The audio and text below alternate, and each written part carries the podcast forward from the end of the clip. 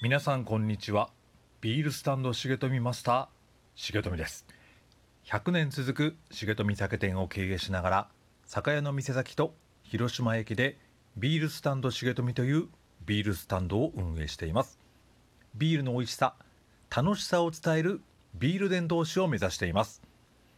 今日の放送は2020年8月19日15回目です。今日はきのこ飯についてお話をします。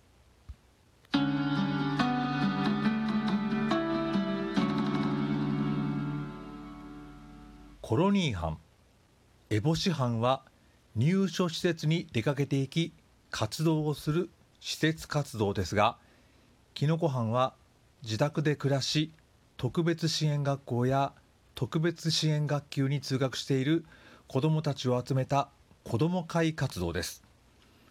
通常の子ども会であれば地域は小学校や中学校が基本となりますがきのこ班は佐世保市に住んでいる子どもたちです。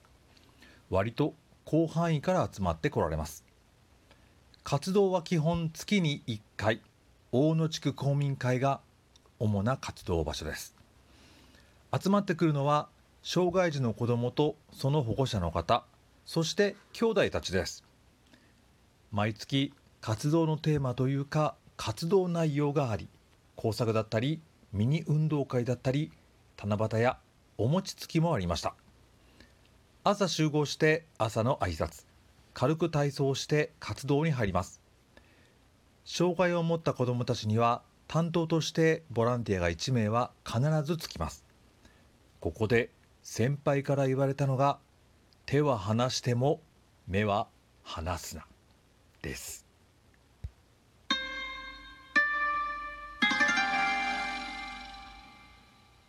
子どもたちはそれぞれ障害の違いや性格があり集団活動ができること集団での活動が難しい子がいます。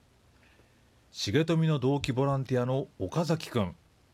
彼が毎回担当していたのはひろしくんです。ひろしくんはちょっと集団行動が難しく気分の変化が割と大きな子でした。彼が好きだったのは電車と車を洗う洗車機です。大野地区公民館のそばには JR の駅があり岡崎くんはいつもひろしくんと2人で駅やガソリンスタンドです。俺の活動は何なんだ？とブツブツブツブツ言いながらひろしくんを追いかけて外を走,、ま、走り回る活動を岡崎くんはやっていました。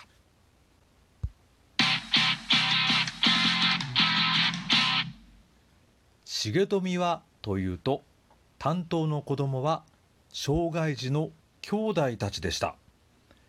今でも一気にその子たちの名前が言えます。エイジ和樹ケンジ達也高尾まあ元気の良い子供たちです。重富は二十歳の学生とはいえ元気な小学生5人相手はさすがに大変でした。お昼の時間はというとこれはきのこ飯のいい部分とちょっと良くない部分でもあるのかもしれませんが保護者の皆さんが自分たちの分の他にボランティアの分のお弁当を用意してくださっていたのです。貧乏学生でたまにホームシックになりかけた時手作りのお弁当はそれはありがたいものでした。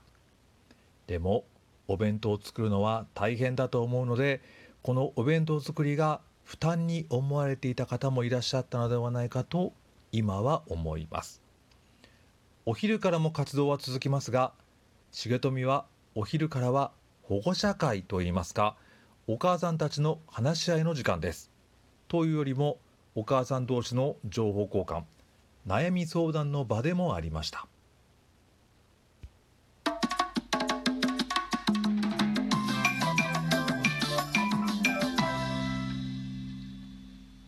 きのこ班は学ボラ独自の活動です。施設活動のような制約はほとんどなく自分たちでやってみたいことがある程度自由にできた活動です。その反面全責任も降りかかってくることになるのですがあまり深く考えたことはなく楽しくなければいけない的な考えでいました。重富は割と活動的な方でした。これは6年間のボーイスカウト体験があるからだろうと思います。きのこ班の班長さんは谷川さんという先輩でした。割とというか本当におとなしい物静かな口数の少ない方でした。谷川さんと重富でお母さんたちとの話し合いをするのですが「へえそうなんですか。今度これやりませんか。来月豚の角煮が食べたいです」とか平気でバンバン言う重富の方にお母さんたちは好意を持ち始めていました。なぜ谷川さんが施設活動の班長ではなく子ども会活動の班長なんだろうと日々疑問に思い始めてきます。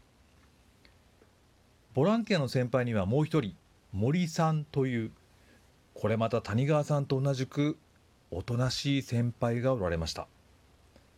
ある意味永瀬先輩とは真逆の存在です。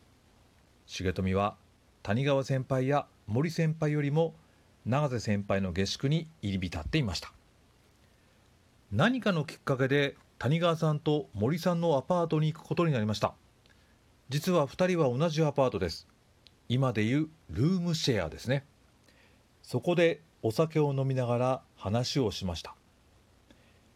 永瀬さんだと言われたことに言い返す。激論的なことになるのですがこのお二人は静かに本当に静かに重富の言葉に耳をかけた耳を傾けてくださるのです。そして互いにかなり酒が入ったところ森さんがこう口を開きました。重富君がボランティア部に入ってきて本当によかった。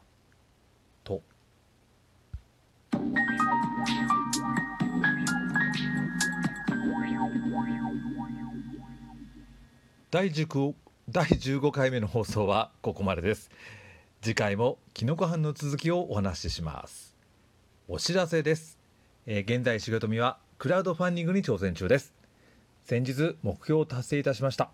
皆様ご支援誠にありがとうございます。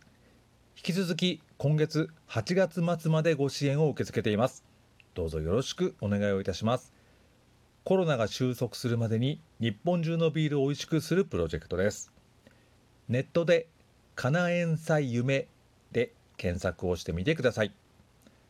手入れの行き届いたビールは笑顔を生み出します。ビールスタンド重富マスター重富がお届けしました。